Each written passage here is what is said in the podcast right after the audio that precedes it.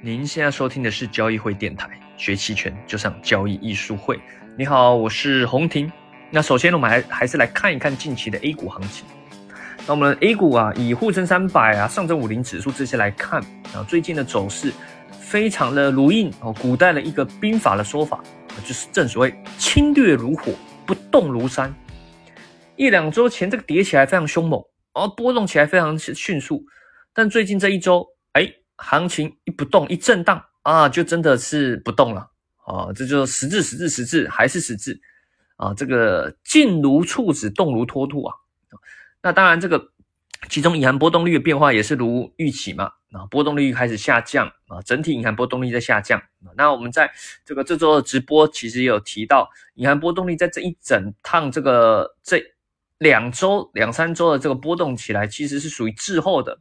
隐含波动率滞后于实际波动啊？怎么说呢？就是自从于三月七号正式这个迅猛的下跌开启，隐含波动率其实没有及时反应，那时候都是被低估的。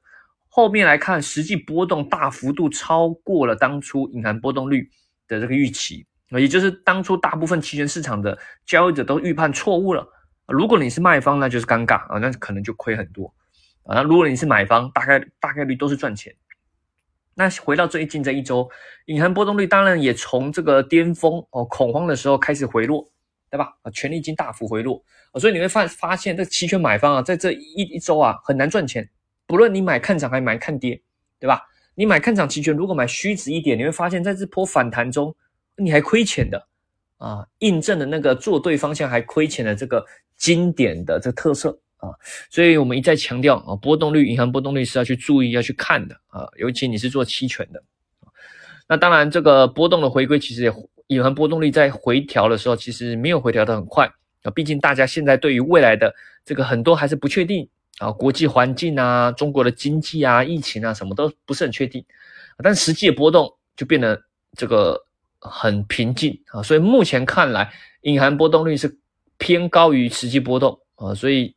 这个收敛的比较慢，那当然也可能是大家对于前面的这个下跌还心有余悸，所以在权利金的定价上还是偏给它定价比较高啊，毕竟对于未来的不确定性还是蛮高的啊。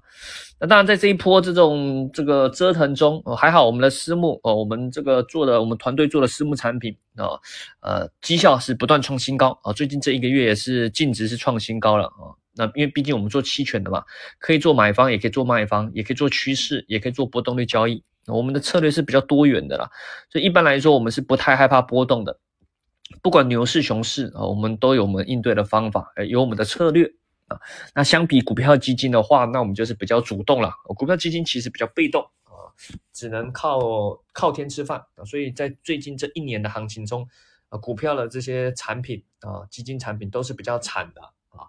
那我们可能就在这这段期间算是比较优势了啊，虽然不能说我们这些产品已经具备了反脆弱的特质啊，但我们是不断的朝向这个目标啊，所以对于这些呃我们做这些期权私募产品，如果真的有感兴趣，也欢迎私信或者是咨询我们的客服工作人员啊，像交易会小秘书啊这些都可以咨询的。那我们今天的音频呢，其实主要主要来探讨一个事件。啊，是关于投资哲学的。这事件呢起源呢，是因为刚好，那这个想法起源是因为刚好最近有那个东航的事件嘛。我相信这个全中国的人民应该都有关注到这个，在这个广西的这个空难的事件啊。那这个是引起我们什么样的投资哲学的思考呢？首先，我们大家要知道，这个其实整体的飞机的行业啊，这个航空行业其实是不断在进步。相比于三十年、五十年前，整体的技术安全性都是在进步的啊。那为什么会有这样进步啊？有几个点，我提出其中两点，我觉得是值得我们投资者也可以去借鉴的。它具有生存哲学的概念啊。第一个是它具有反脆弱特性，每一次的个体的牺牲都能带来整体的进步啊。那因为航空业非常重视安全嘛，那它有配备了这个所谓的黑盒子。啊，出事的时候会去找原因啊，不断去思考怎么样在流程上、在设备上不断去精进、提升这安全性。所以每一次其实有些潜能的牺牲，都是在帮助后面的人去不断提升它安全性啊。这个在整体的一个系统结构上设计是非常的重要啊，不止航空业，还有一些部分一些行业都有这种设计，但它就既有这个呃环境的不断的波动中，它能不断的提升进化自己啊。其实我们的生命的演化也是，我们生命的演化、死亡、变异，就是不断的既由个体的牺牲来带来整体的进步。为什么人类会死亡？为什么？因为我们希望不断的变异。如果我们是一直是一样的基因啊，看似大家可以长生不老，但突然来了一次环境的大变动，跟我们之前的过去的经验完全不一样，我们可能造成整个种族的灭绝，对吧？突然来一个病毒，无法无法对抗的话，整个种族的灭绝。可是借我们不断的死亡、变异，不断的重新基因的组合，我们每个人会具有不同的基因，就有可能有些人，哎哎，他是具有抗病毒的基因。就是为什么有可能一个病毒，其实病毒很难把所有人类杀死，好，因为我们具有这种反脆弱特性，有可能死了百分之九十几，但是就有少一部分它具有抗体，而这些它会存在就在于说，我们既有不断的个体，每一次的死亡，一个人不能活太久，他的死亡就会结合产生新的一代新的基因变种，对吧？所以我们每一次的个体牺牲都是来带来整体的人类的进步啊。那我们投资者在交易技场技巧上还有资产配置，其实也需要这一种。就是我们要能去应对意外，啊，不能去说，哎，一直固守某一个，就哎，我一直是同样的交易技巧，或是一直同样的资产配置，对吧？啊，重点是你要能经历每一次意外，能活下来，并且持续的更新迭代，而不是一次就崩塌。所以我认认为，任何一种策略，它会造成在一次有那种一次崩塌、一次灭亡的那种可能性的这种策略，或者是投资方法，我觉得都是有问题的，啊，都是有问题的。生存是第一。啊，永远永远生存是第一，在投资技巧上面也都是这样。再来第二点，我觉得值得学习的是一个一个叫做安全冗余的概念。安全冗余啊，什么叫安全冗余？就是在于说，呃，明明可能只需要一份啊，或者只需要一个就好，可是我们特别去这个额宁宁愿额外付出一些成本去准备两个、三个啊，这个就叫安全冗余。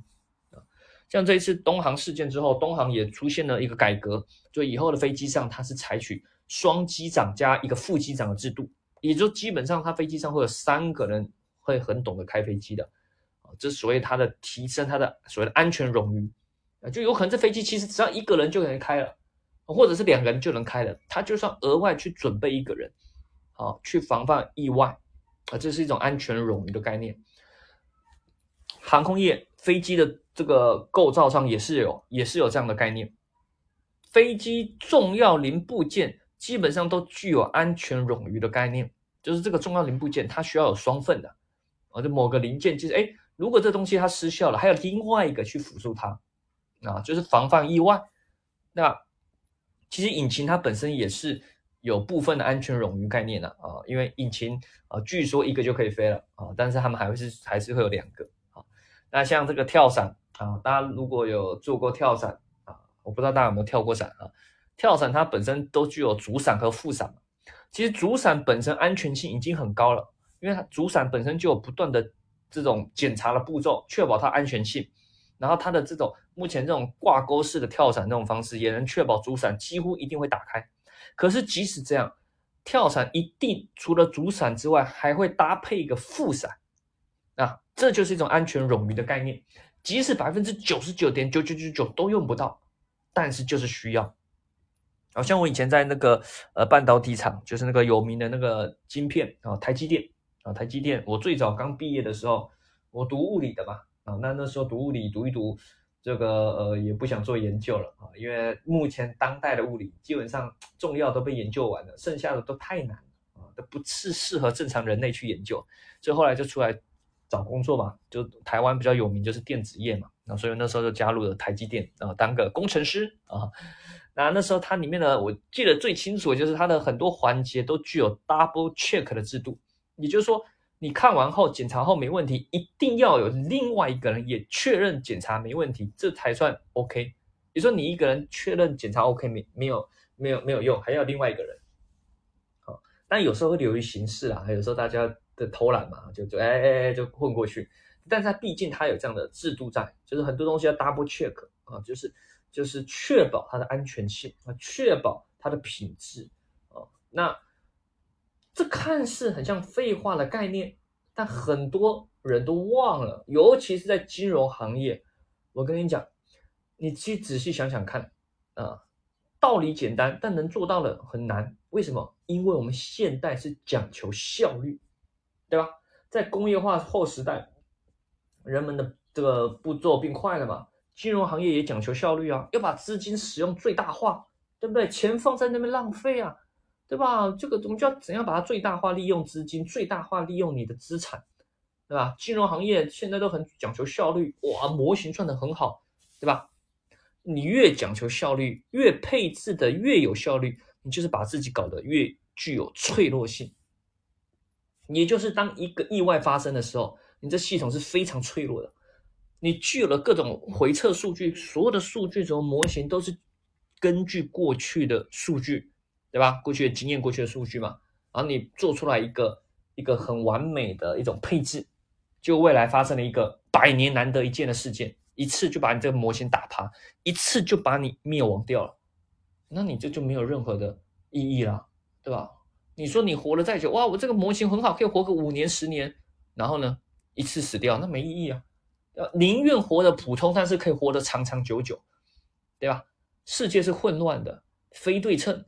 利多或利空来的时候，市场不是按部就班来来的，不是说哎呀线性的一点一点毁灭你啊，越来越严重，让你有机会去反应，不是啊。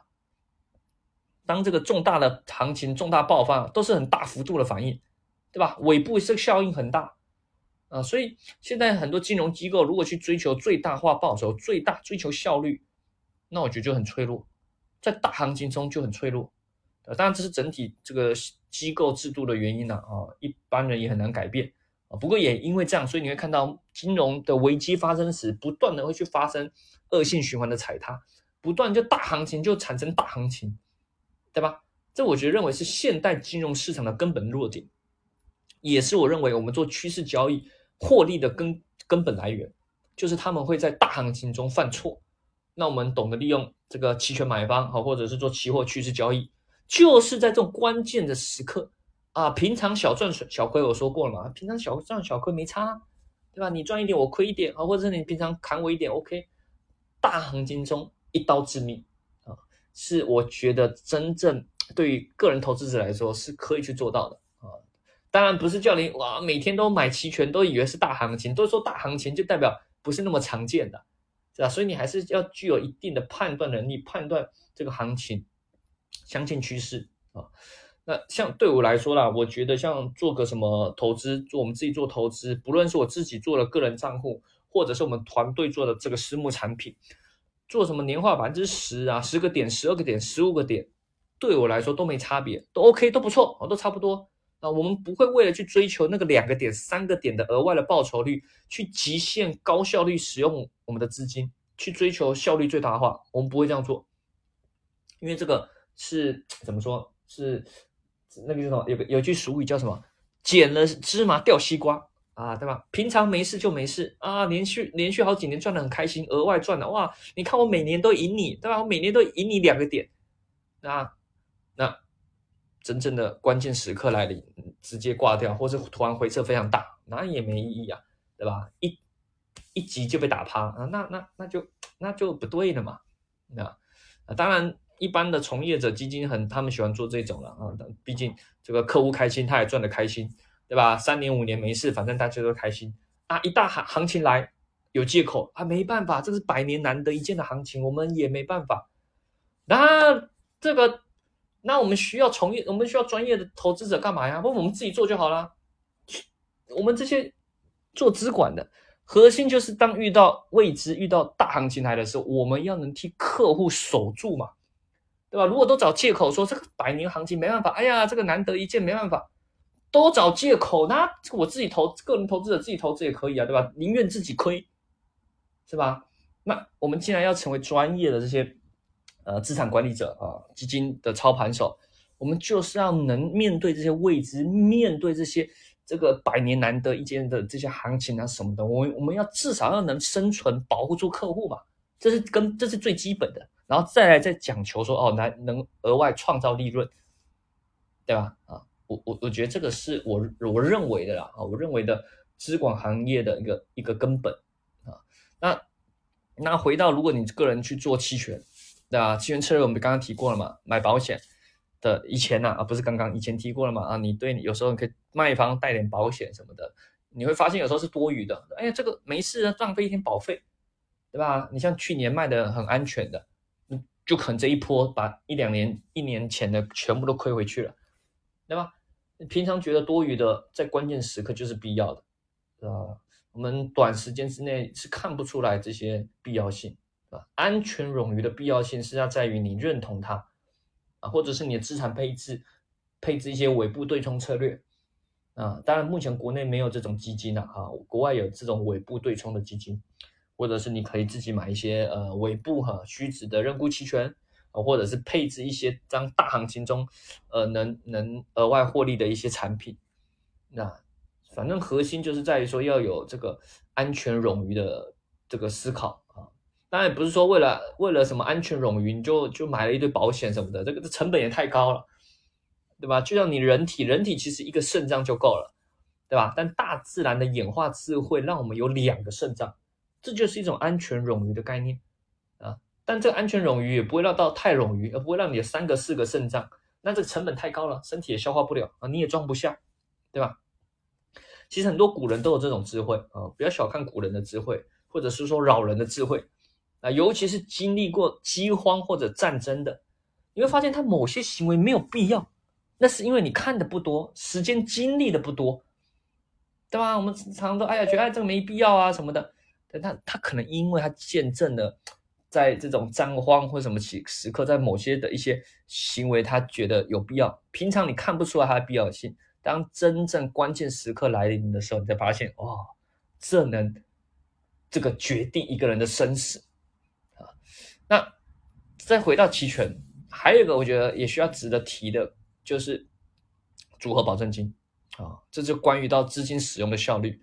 如果大家有做 ETF 期权的话啊。国内了啊，国外如果你做什么美股期权、个股期权，他们国外的这种呃这个保证金的期权、保证金的应用，其实用的更更灵活啊，更灵活。但越灵活，我觉得不一定是好处啊。当然，国内组合保证金还比较基础，还比较这个简单，没有到很很变化性，但是它也是具有危险的组合保证金。它是它是一种嗯，降低你这个资金使用率，就应该说增加你资金使用效率，降低你的资金的消耗度啊，那它就可以大幅度提升你的资金使用。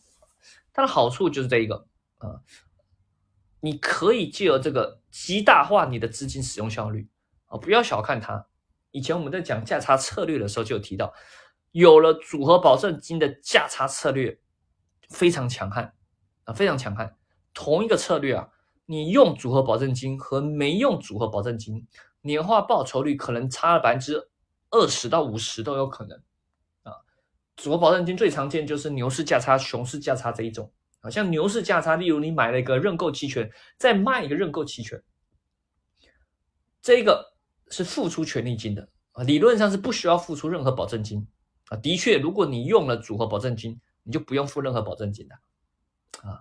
那这个就可以大幅度提高你的资金使用效率，对吧？如果你没办法用这个组合保证金，你假设可能你五千块钱，你有可能只能做了，只能做一组牛市价差。